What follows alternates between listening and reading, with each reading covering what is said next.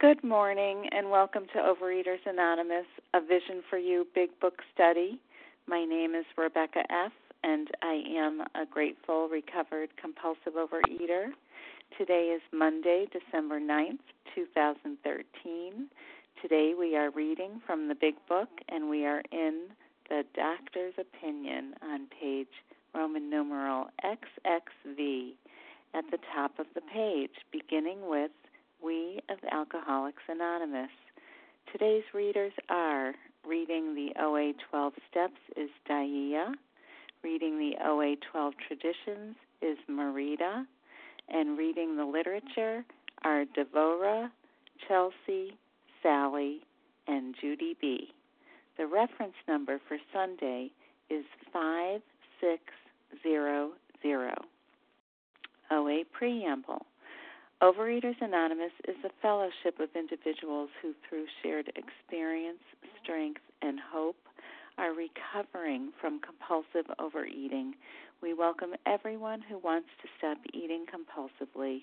There are no dues or fees for members. We are self supporting through our own contributions, neither soliciting nor accepting outside donations. OA is not affiliated with any public or private organization, political movement, ideology, or religious doctrine. We take no position on outside issues. Our primary purpose is to abstain from compulsive eating and to carry the message of recovery through the 12 steps of OA to those who still suffer. Our sole purpose OA's fifth tradition states each group has but one primary purpose to carry its message to the compulsive overeater who still suffers. At a Vision for You Big Book study, our message is that people who suffer from compulsive overeating can recover through abstinence and the practice of the 12 steps and 12 traditions of Overeaters Anonymous. I will now ask Daia to read the OA 12 steps. Uh, good morning. This is uh, Daia, a recovered compulsive overeater.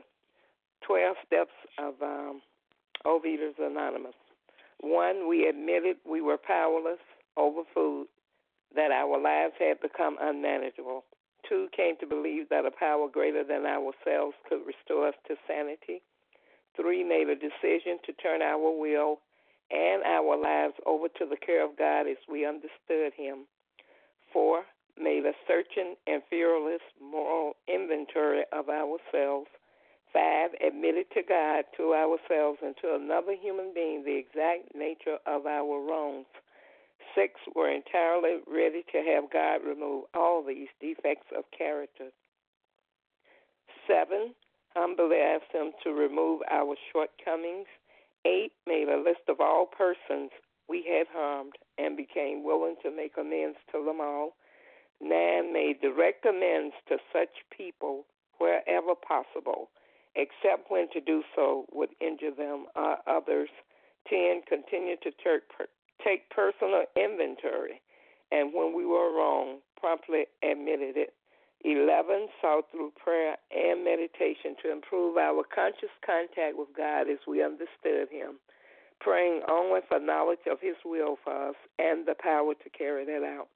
And 12, having had a spiritual awakening as the re- result of these steps, we try to carry this message to compulsive overeaters and to practice these principles in all our affairs, past. And thank you for letting me do service.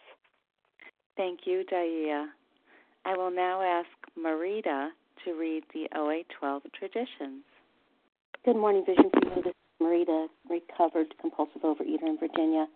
The 12 traditions. Tradition 1 Our common welfare should come first. Personal recovery depends upon OA unity. Tradition 2 For our group purpose, there is but one ultimate authority, a loving God, as he may express himself in our group conscience. Our leaders are but trusted servants, they do not govern. Tradition 3 the only requirement for OA membership is a desire to stop eating compulsively. Tradition 4 Each group should be autonomous except in matters affecting other groups or OA as a whole. 5. Each group has but one primary purpose to carry its message to the compulsive overeater who still suffers. Tradition 6. An OA group ought never endorse, finance, or lend the OA name to any related facility or outside enterprise, lest problems of money, property, and prestige divert us from our primary purpose. Tradition 7. Every OA group ought to be fully self supporting, declining outside contributions. Tradition 8. Overeaters Anonymous should remain forever non professional, but our service centers may employ special workers. Tradition 9. OA as such ought never be organized, but we may create service boards or committees directly responsible to those they serve. Tradition 10. Overeaters Anonymous has no opinion on outside issues, hence, the OA name ought never be drawn into public controversy. Tradition 11. Our public relations policy is based on attraction rather than promotion.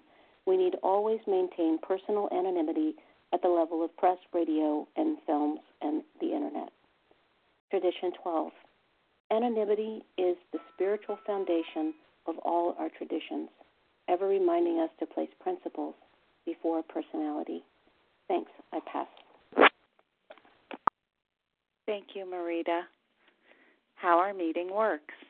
Our meeting focuses on the directions for recovery described in the Big Book of Alcoholics Anonymous. We read a paragraph or two from the literature then stop and share on what was read.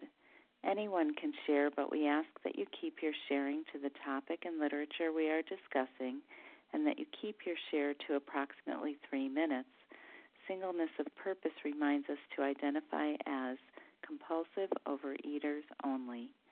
Our abstinence requirement for moderators is one year, and for readers is six months. There is no abstinence requirement for sharing on topic. This meeting does request that your sharing be directly linked to what was read. We are sharing what the directions in the Big Book mean to us. To share, press star 1 to unmute. Once you are done sharing, let us know by saying pass. Then press star 1 to mute your phone. In order to have a quiet meeting, everyone's phone except the speaker's should be muted. Today, we resume our study of the Big Book in the Doctor's Opinion on page Roman numeral XXV at the top of the page, beginning with We of Alcoholics Anonymous. I will ask Devora to begin reading.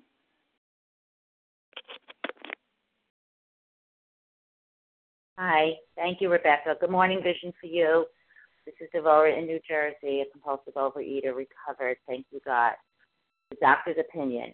We of Alcoholics Anonymous believe that the reader will be interested in the medical estimate of the plan of recovery described in this book.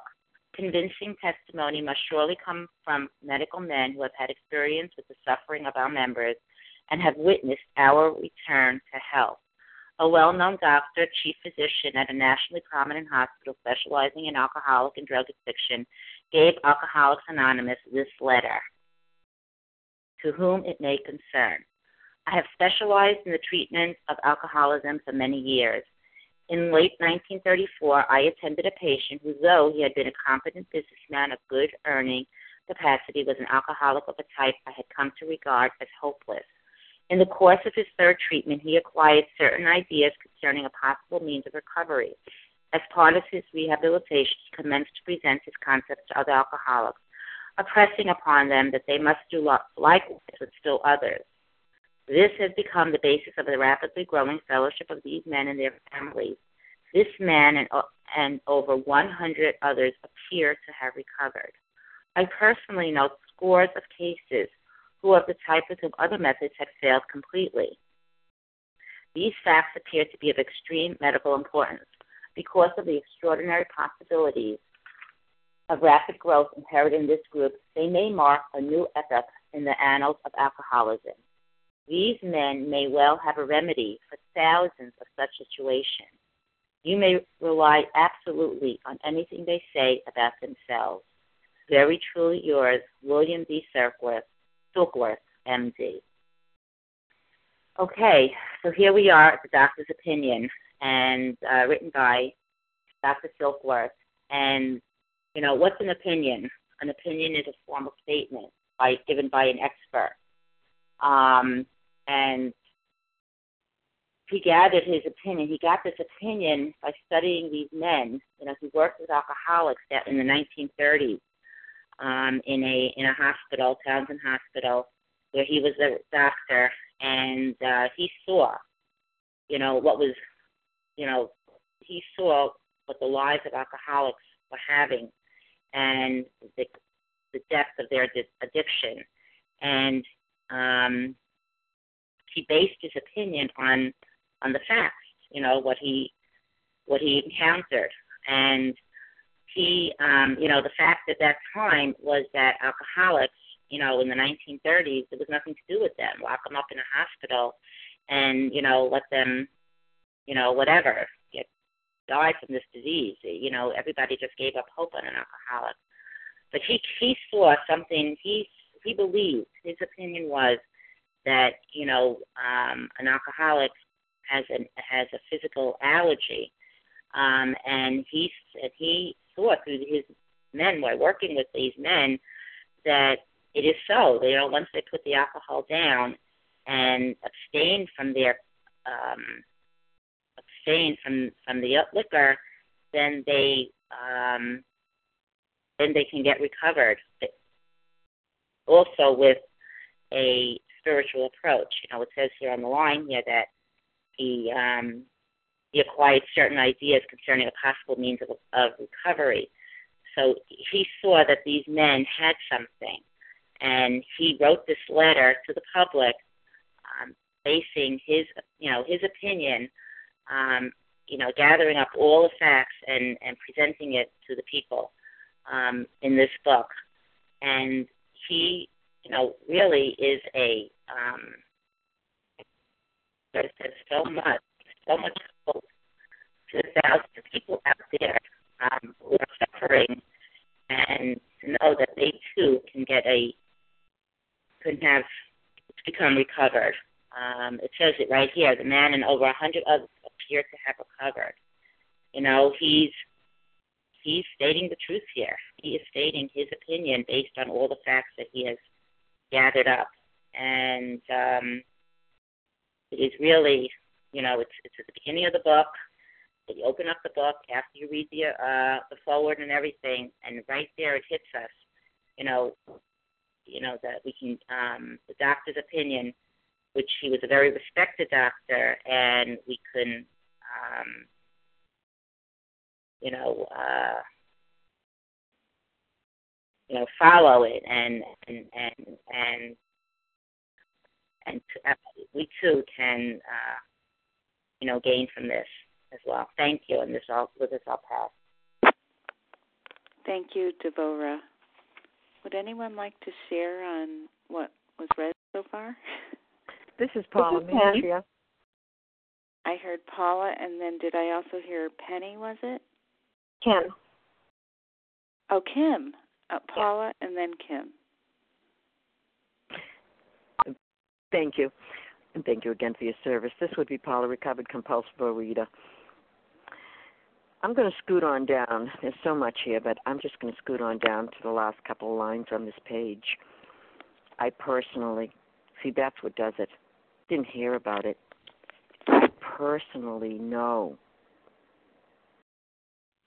scores of cases, not one, not two. That would be like an oddity.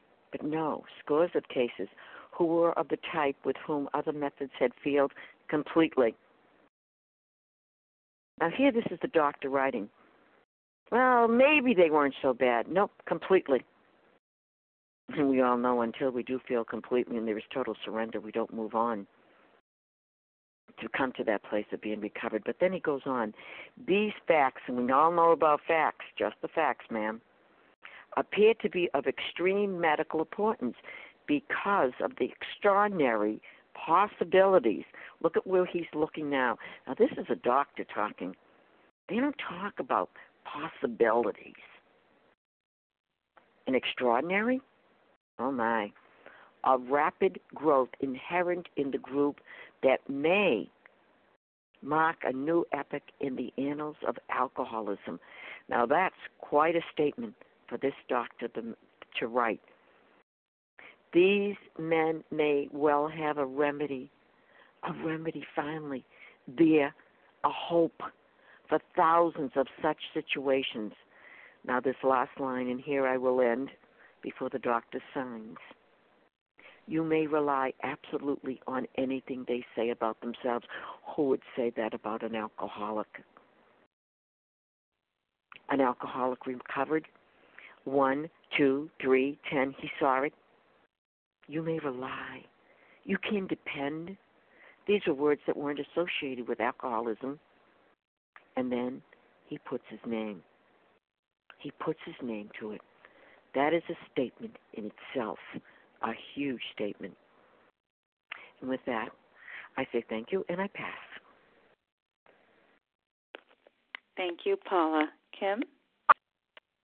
Good morning, Rebecca. Good morning, my fellows. My name is Kim G, and I'm a recovered compulsive overeater from South Jersey. And I'm so excited. I was thinking about this yesterday that we're starting this chapter. It's so essential. So I'm going to pick out the line in 1934, I attended a patient who, though he had been a competent businessman of good earning capacity, he was an alcoholic of a type I had come to regard as hopeless. You know, and this is Dr. Silkworth. You know, Dr. Silkworth is estimated to have worked with 50,000 alcoholics. 50,000. And what he started to notice was a pattern. You know, there was a certain percentage of, of alcoholics, really just drinkers, that would come into the hospital. He would dry them up they would go out and he would never see them again. And then there was another percentage of them that they would come in, he would drive them up, they would go out, and maybe they would come back one or two more times. And he would explain to them, you know what, drinking doesn't agree with you. It doesn't seem like you can handle your liquor. My suggestion is don't drink. And they would leave, and he would never see them again. But there was a certain percentage that he would drive them out explain to them that alcohol did not agree with them, and they would come back over and over and over. So he started to develop this theory that with those that came back over and over and over, that there was a twofold illness at play. One is once they ingest alcohol, the way that the alcohol affected these chronic alcoholics was different than other people. But something happened called a phenomenon of craving, which their body then demanded that they have more and more and more. But in addition to that, these alcoholics had an obsession of the mind that even when he was able to physically withdraw them from the liquor, even when he was able to confine them in the hospital till the liquor was out of their system and they were no longer having the allergy being triggered, they had a mind that told them this time will be different. This time I can do it. This will give me ease and comfort. And that's what he called the alcoholic of the type I had come to regard as hopeless. So that's who this book is guided towards. So if we are the alcoholic that has a bout with alcohol, comes in and gets dried out, and goes out and they're fine, that's like someone who's put on some weight, realizes it can go to a conventional diet program, and they're okay. Diet programs work. Calories in, calories out. Perfect, simple. And someone who does not have our illness can do that. And then there's someone who maybe is a hard eater. They might eat like us, but with sufficient reason, sufficient motivation, a diagnosis, falling in love, the education of a doctor like Dr. Silkworth, and they can stop. That's someone who comes into OA and we explain to them there's certain foods you, sh- you cannot eat. Come to some meetings, do some tools, have some fellowship, and they're fine. They don't need to work the steps. They're they're just a hard eater. But the a few of us, the percentage of us that are like Dr. Silkworth describes here, the alcoholic of the type that has come to regard as hopeless. We have that allergy to the body which will never change. We will never be cured of that. And our obsession of the mind, that greater aspect of our disease will only be removed by working the steps, will only be removed by connection with a higher power. And if that is our reality, if we are the type he is describing here, we are going to be forced to work these steps. So this chapter is going to educate us. Maybe there's some people on the line who are the moderate eaters, and they can go to Jenny Craig or I'm sorry, a conventional diet program, and they'll be okay. Maybe we have some heavy eaters on the line that can simply go to meetings, don't drink, go to meetings, and be okay. But for those of us who are the true alcoholics, the chronic alcoholics, our only hope is going to be to work these steps. So as we read this chapter, ask yourself, are you the type of alcoholic that Dr. Silkworth has come to regard as hopeless? And with that, I pass. Thank you, Kim. Would anyone else like to share on what was read this morning so far? Barbara. Elena, Katie, Boston. Mm-hmm. Okay, I think I heard Barbara, Helena, and Katie. Was there anyone else? Larissa. Larissa. Barbara.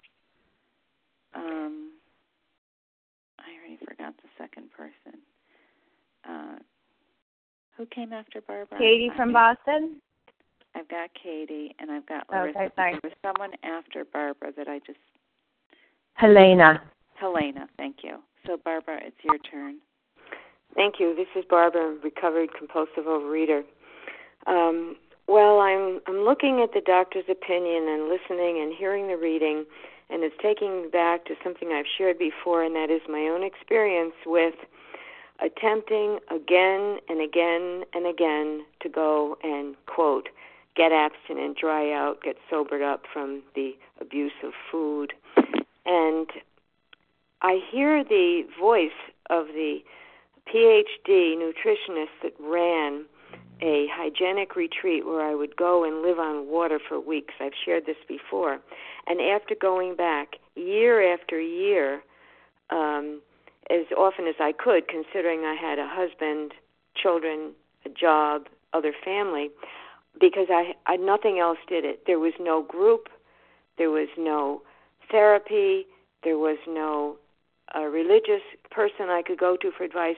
Nothing could stop me when the madness was on me that I thought food was the only answer to whatever was troubling me, or even if I wasn't aware of anything troubling me, the addiction itself.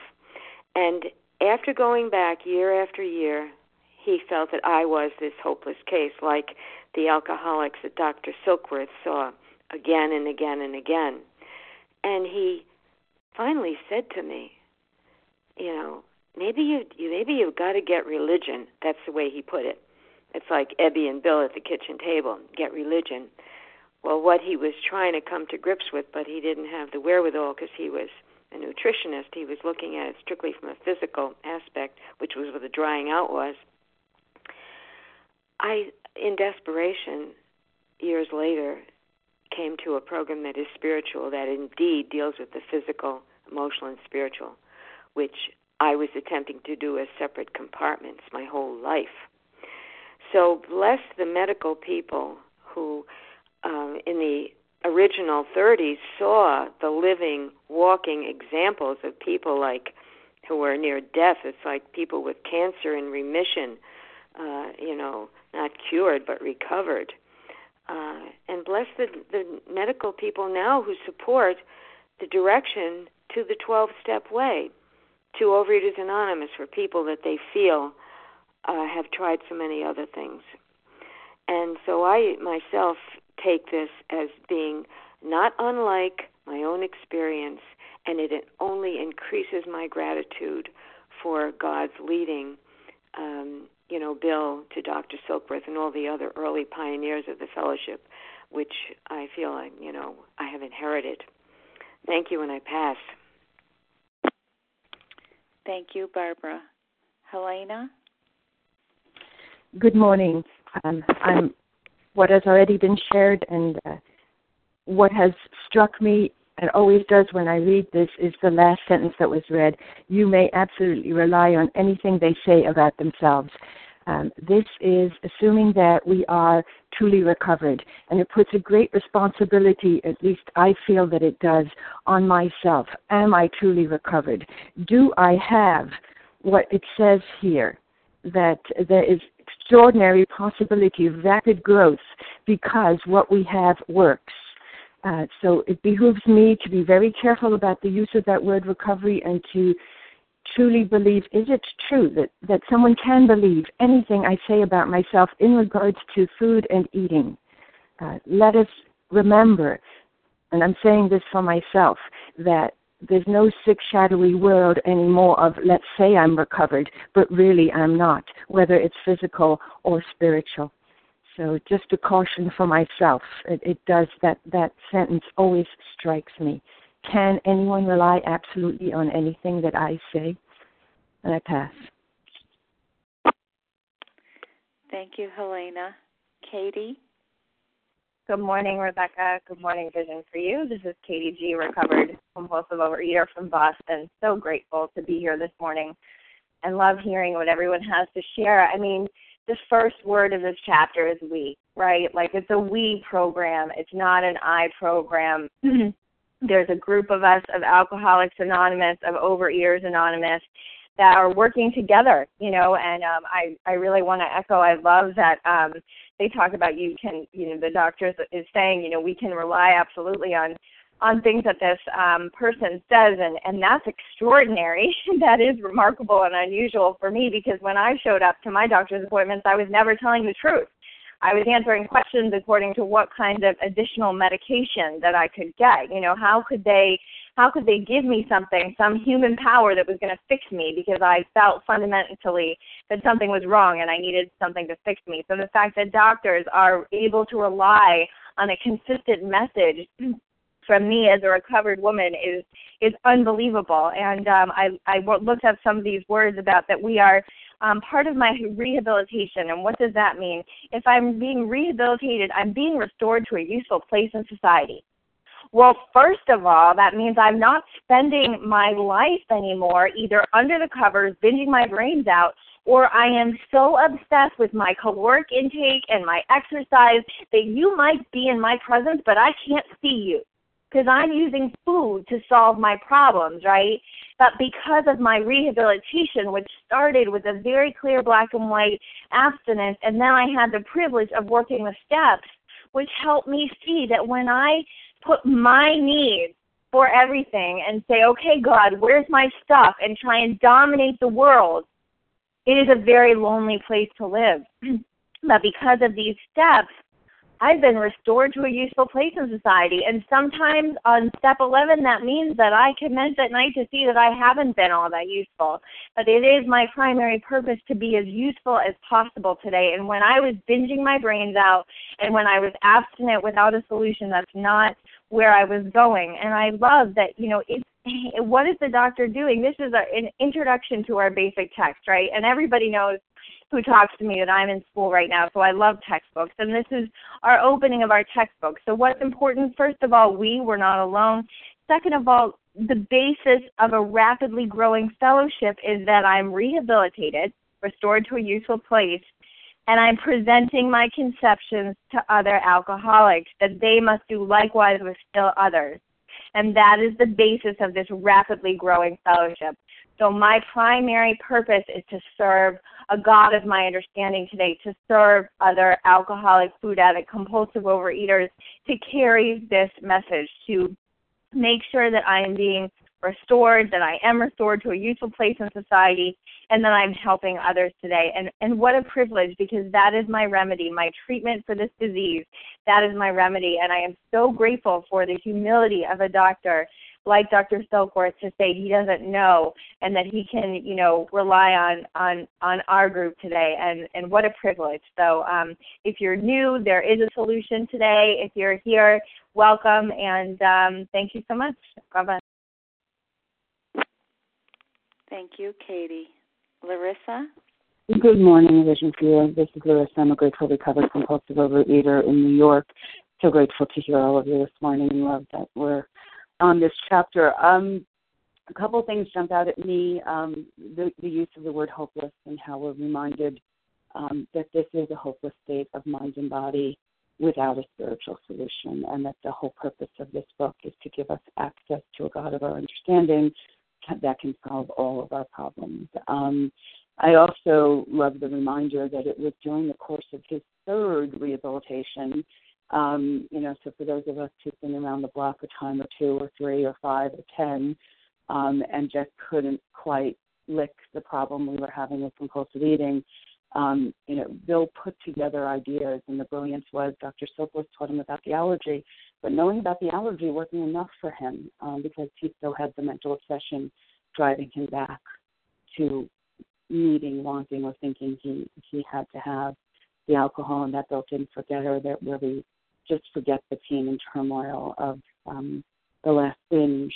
And um, the other thing that's so powerful here is the he he came across the Oxford group because of Ebby, and um, so Ebby had a spiritual solution. He you know shows up and says, "I got religion," um, but it was a combination of the two that became the solution we now know today. And so um, the the this part of the sentence that strikes me most is that um, that he had to present his conception to other alcoholics, impressing on them that they must do likewise with still others. And you know, reminder of our 12 steps in the Oxford group, it was their sixth tenant that they had to work with other alcoholics. But we cannot keep the gift of our own freedom if we are not in constant thought of how to help the man who's still sick. And we are reminded of that in so many places in our basic text that, you know, if anything is troublesome, we turn our thoughts to someone we can help. And we don't have um, the ability to keep the gift that it's really given to us if we're not really thinking every moment of how can we be of service in the world around us. And I too love um, the last line that everyone sort of jumped out at um, that you can rely absolutely on anything they have to say about themselves. And that's because we're required to live in reverse honesty if we're to keep our freedom. You know, our nightly reviews remind us to look at what we are, how we are showing up to be part of the stream of life. Um, the root of our disease, that selfishness, taking a good hard look at it every single day, because that's the thing that drove us to needing to turn to shoving food into us as a coping mechanism for life. And I am just so blown away that food is not my solution today. When for over 40 years of my life, it was the only solution I understood. Life wasn't going my way. I was uncomfortable. Life was good. It didn't matter what it was. My answer was, if I eat something, this will be better. I can handle this. And today, my solution when life's not going my way is where's God, and how can it be of service? And I blows me away every time. Um, the other, the last but not least, is that Dr. Silkworth put his reputation on the line to put these words in writing. I mean, this is a medical professional uh, where science was what was supposed to drive his belief system and his decision making. And he really risked his entire career and reputation by basically saying, as a medical professional, he could do very little compared to what the spiritual solution and this altruistic movement growing in these men was creating. Um, and what a gift and a you know what a blessing that this benefactor of ours was a humble enough man to own that he didn't have the solution and that a spiritual solution was working far better than anything could come up with. Thanks so much for letting me share. Thank you, Larissa. Who else would like to share on this first portion of the doctor's opinion? It's Leah. This is Sharon. May I share? It'll be Leah first and then Sharon. Go ahead, Leah. Thank you. Thank you, Rebecca, for your service. Good morning, everybody. My name is Leah. I'm a recovered compulsive overeater. I'm so glad that we um, are beginning the doctor's opinion because the doctor's opinion is the foundation of the whole big book and and the fellowship. You know, um, unfortunately, this section is neglected in uh, most OA meetings. That's my observation. And, you know, to non compulsive overeaters, this section may simply seem to be a helpful introductory note. I mean, it, it has Roman numerals. You skip over those things, don't you? Um, but without the doctor's opinion, the entire book doesn't make sense. And, you know, thank God for Dr. William Silkworth, who risked his professional reputation to stand behind and champion this fledgling um, movement here called Alcoholics Anonymous. He was the first physician to fully understand and put into words what an alcoholic's problem was. He's the first person to see the problem clearly. He confirmed um, for us and we related to compulsive overeaters that both the body and the mind of the alcoholic are abnormal. And this is the first time in medical history where there's any direct reference to the fact that the body, that our body is affected as well as our mind. Up until this point, you know, what people had thought and said about alcoholism and alcoholics had to do entirely with their mind. They were looked at to be sinful, they were looked at to be corrupted, to be weak willed, um, you know, to be morally uh bad and Dr. Silkworth came forth and said, you know, they've got a double whammy here. You know, they have an allergy of the body, but they have an obsession of the mind. Um, the good news here, you know, as it states in this paragraph towards the bottom, is part of his rehabilitation, meaning he what he was experiencing was Bill Wilson having a renewed life. He had been reborn uh, through the application application of, of the program. He commenced to present his conception to other alcoholics, impressing upon them that they must do likewise with still others. Of course, this relates to 12 step work. This has become the basis of a rapidly growing fellowship of these men and their families. This man and over 100 others appear to have recovered. Once again, the text does not shy away from that terminology, and it's not a term that we just throw around for some fancy um, and impactful um, theatrics. Being recovered is a goal and an aim and an objective of the whole program of recovery. It is there is a plan of recovery that gets us to that state and it has nothing it's beyond the physical. It is beyond drying out as was previously stated. It is beyond the material, it's beyond human aid. It has to do with the fourth dimension. It has to do with a spiritual awakening. You know, what the steps do, this process do, is take away that mental obsession, that greater aspect of the disease, and substitute for that mental obsession a spiritual awakening, a sense of harmony uh, with the universe, a personality change sufficient to bring about recovery. This was something that Dr. Silkworth was witnessing in folks you know, men who had uh, lost their jobs, their homes, their families, they were written off to never see the light of day, were now being rehabilitated. They were their lives were being renewed and reordered. They were having a rebirth. Their families were being re- reunited and they were being of service and of solace to their community. This is what Dr. Silkworth took notice of.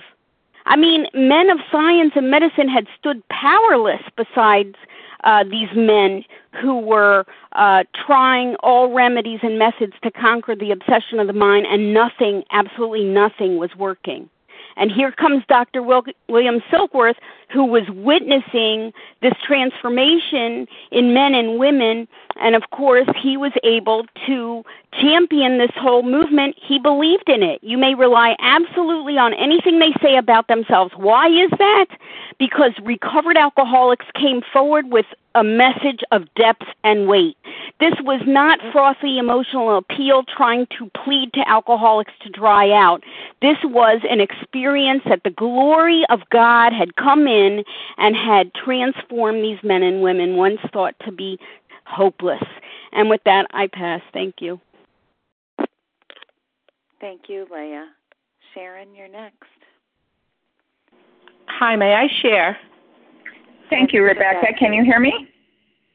Um, one second, Sharon. Who asked to share? Yes, hi. My name is Laura H. from upstate New York. Laura, after Sharon, you'll go next. Oh, okay. Thank you. Sharon, go ahead. Okay, thank you, Rebecca. And oh my gosh, thank you for everyone out on the line, and thank you for all of you who have uh, just done amazing service uh, to keep this meeting on the line. And um, I am Sharon, a recovered compulsive overeater in Colorado, and I am so grateful too that we are going back to um, the doctor's opinion because I that's where I came in a year ago last July 2012 and I was in that um, scores of cases uh, with whom you know I had failed over and over and over again and um, I just uh, had gotten to the point where I was just totally, um, totally in despair. I guess is what I would say, and and I just am amazed when I see this paragraph that says these facts appear to be of extreme medical importance because of the extraordinary possibilities of rapid growth inherent in this group that may mark a new epoch in the annals of alcoholism. And when I looked up epoch, it said uh, definition was a particular period of time or a memorable date. And July 2012 will be a memorable date in my life, in my experience, because that is when I finally understood uh, and God opened my eyes so I could understand and not um, uh, think I still could somehow, some way, somehow control this problem I had with food. And when I understood the seemingly hopeless state of mind and body, and that I did have an allergy, and that that was not going to go away, and there were certain substances that I could not, could not put into my system without setting up that uh, craving, that phenomenon for craving of more, and that the uh, obsession of the mind, uh, both of those had to be surrendered to God, my higher power, and then diligently work through these steps so that I could be recovered. And that's what I didn't think was ever going to be possible for me. So I am so grateful, and I just want to welcome everybody out on the line uh, to just keep coming back and listen to this doctor's opinion, the way they do it, uh, line by line, paragraph by paragraph. And with that, I pass. Thank you so much, Rebecca. Thank you, Sharon. Laura H. Hi, thank you for your service. My name is Laura H., and I'm a compulsive eater from upstate New York. And, um, you know, this this portion of the big book um, from the first time I read it um, and and still affects me the same way today filled me with such gratitude and such hope.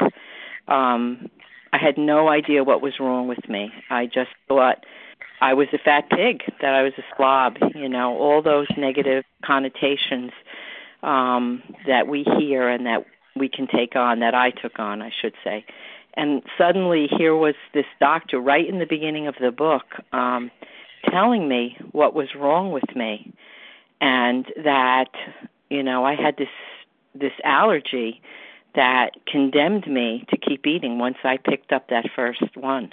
And that there was now a solution. Um it just still moves me and fills me with such hope and such gratitude that I don't have to live that way today. And with that, I'll pass. Thank you. Thank you, Laura H. Would anyone else like to share on what was read this morning? Linda? Go ahead, Linda. Thank you. Hi, good morning. A vision for you. This is Linda, a compulsive overeater and recovery, recovered in California. Um, and what really strikes me about this doctor's opinion is that the part where he talks about having come to regard as hopeless, an alcoholic of a type I had come to regard as hopeless. And he's really putting this out there to say, you know, I see there's hope here you know, I'm writing this letter to you to let you know there's hope for recovery. And it really strikes me because um, I came into this program and I was hopeless. And finding this program and the big book has saved my life. I uh I don't know what I would have done if I hadn't found Overeaters Anonymous and gotten recovered to this point today and had a spiritual experience in my recovery. And uh, I'm just really grateful. And with that, I'll pass. Thank you. Thank you, Linda. Would anyone else like to share on what was read? Well, this is Rebecca, a grateful, recovered, compulsive overeater. And um, this was a lot. In our meeting, we don't usually read all of this much in one fell swoop, and and it's an interesting twist to um, look at this much content at once. And I think we're just doing a great job of um, reflecting on all the different components of uh, what was read so far. Um, to keep the letter all together like this has a nice flavor to it, I would say. And so um, I just want to mention that um, where Dr. Silkworth says these facts appear to have extreme to be of extreme medical importance.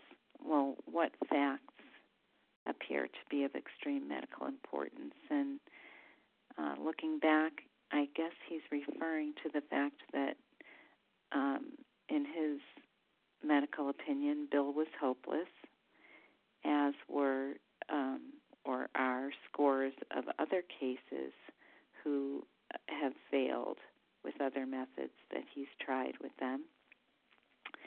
And that Bill acquired certain ideas concerning a possible means of recovery, and um, the basis of that recovery was sharing those ideas with others. And um, those ideas are um, that we have a twofold disease, which he learned from the same doctor, and that by working the 12 steps, um, which he came to realize they were, um, we could be free of this obsession, the greater aspect of our disease, as long as we put put the um, substance down first, the alcohol in this case. And um, at the end of the letter, he talks about how um, this could mark a new epoch in the annals of alcoholism. And of course, I'm thinking about how uh, what we're doing here, which is carrying this message to suffering compulsive overeaters, just like Bill did to alcoholics, by converting this information into how it applies to us as compulsive overeaters, because an addiction is an addiction is an addiction. Uh, the we could be marking a new epic in the annals of the disease of compulsive overeating, and that we may well have a remedy for thousands of such situations. And um, if those of us in the line who are recovered and those of us in the rooms who are recovered are any example of um, the first 100 men and women who recovered in Alcoholics Anonymous, um, we are carrying the message, and um, that is the basis for potentially a new epic in the annals of compulsive overeating. And with that, I'll pass. Does anybody else want to share on what was read so far? Yes, this is Karen. Mary.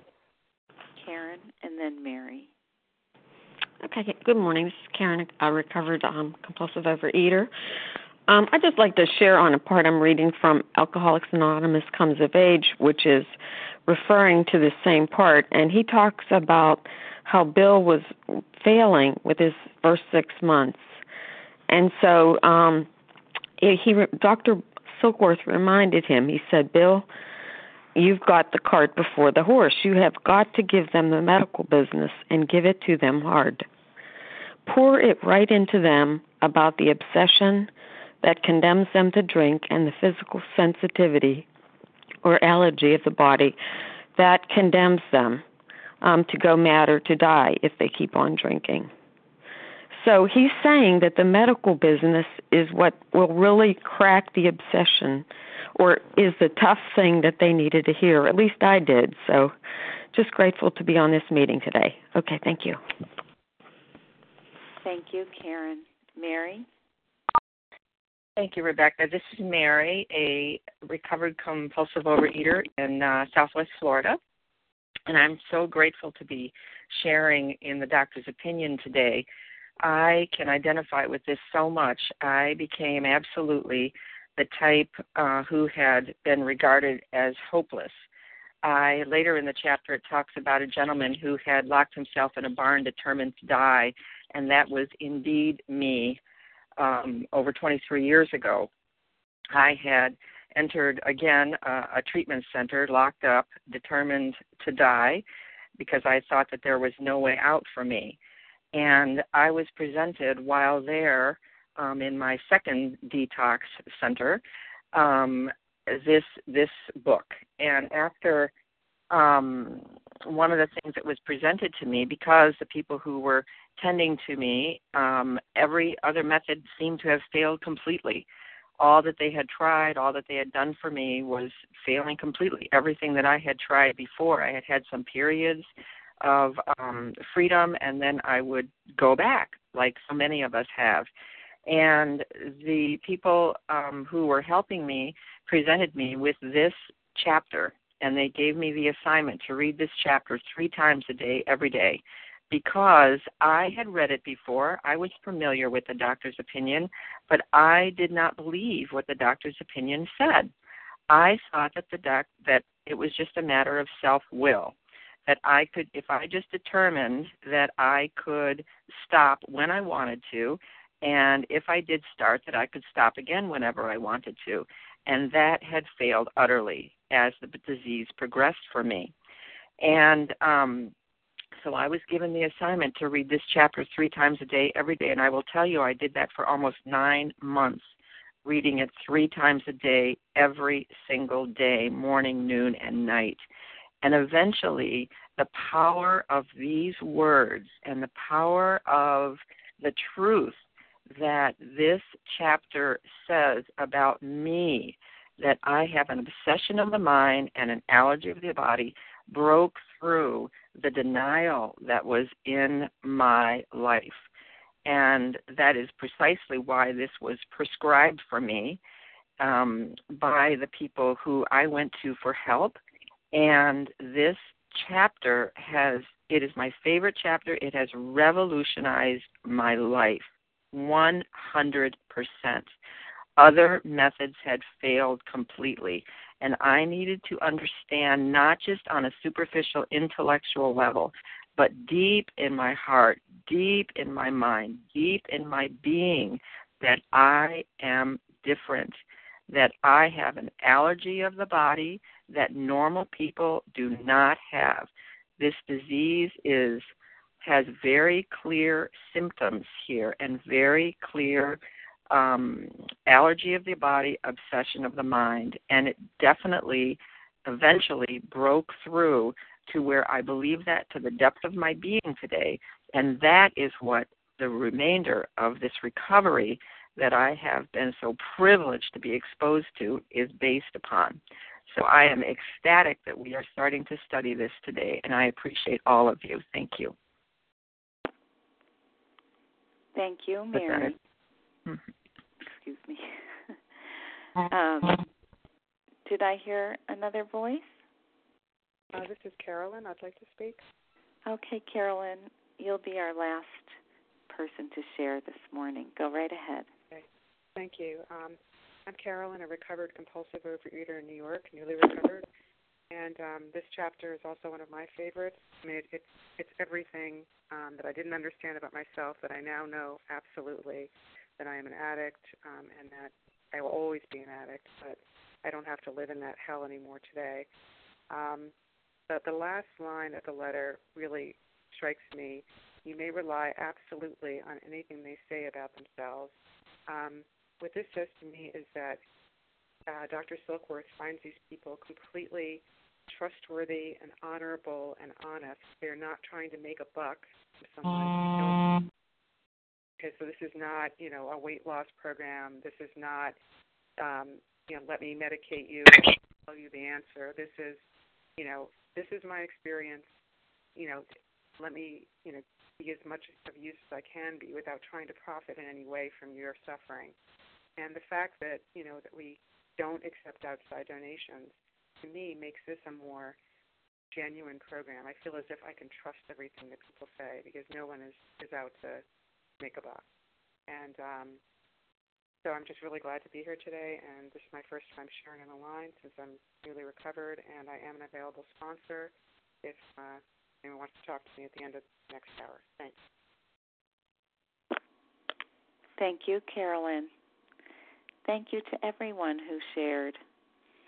We will now close with the reading from the Big Book on page 164, followed by the Serenity Prayer.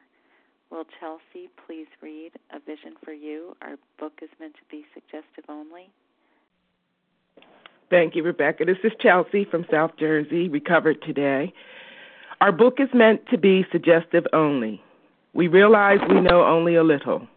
God will constantly disclose more to you and to us. Ask Him in your morning meditation what you can do each day for the man who is still sick. The answers will come if your own house is in order. But obviously, you cannot transmit something you haven't got. See to it that your relationship with Him is right, and great events will come to pass for you and countless others. This is the great fact for us. Abandon yourself to God as you understand God. Admit your faults to Him and to your fellows. Clear away the wreckage of your past. Give freely of what you find and join us.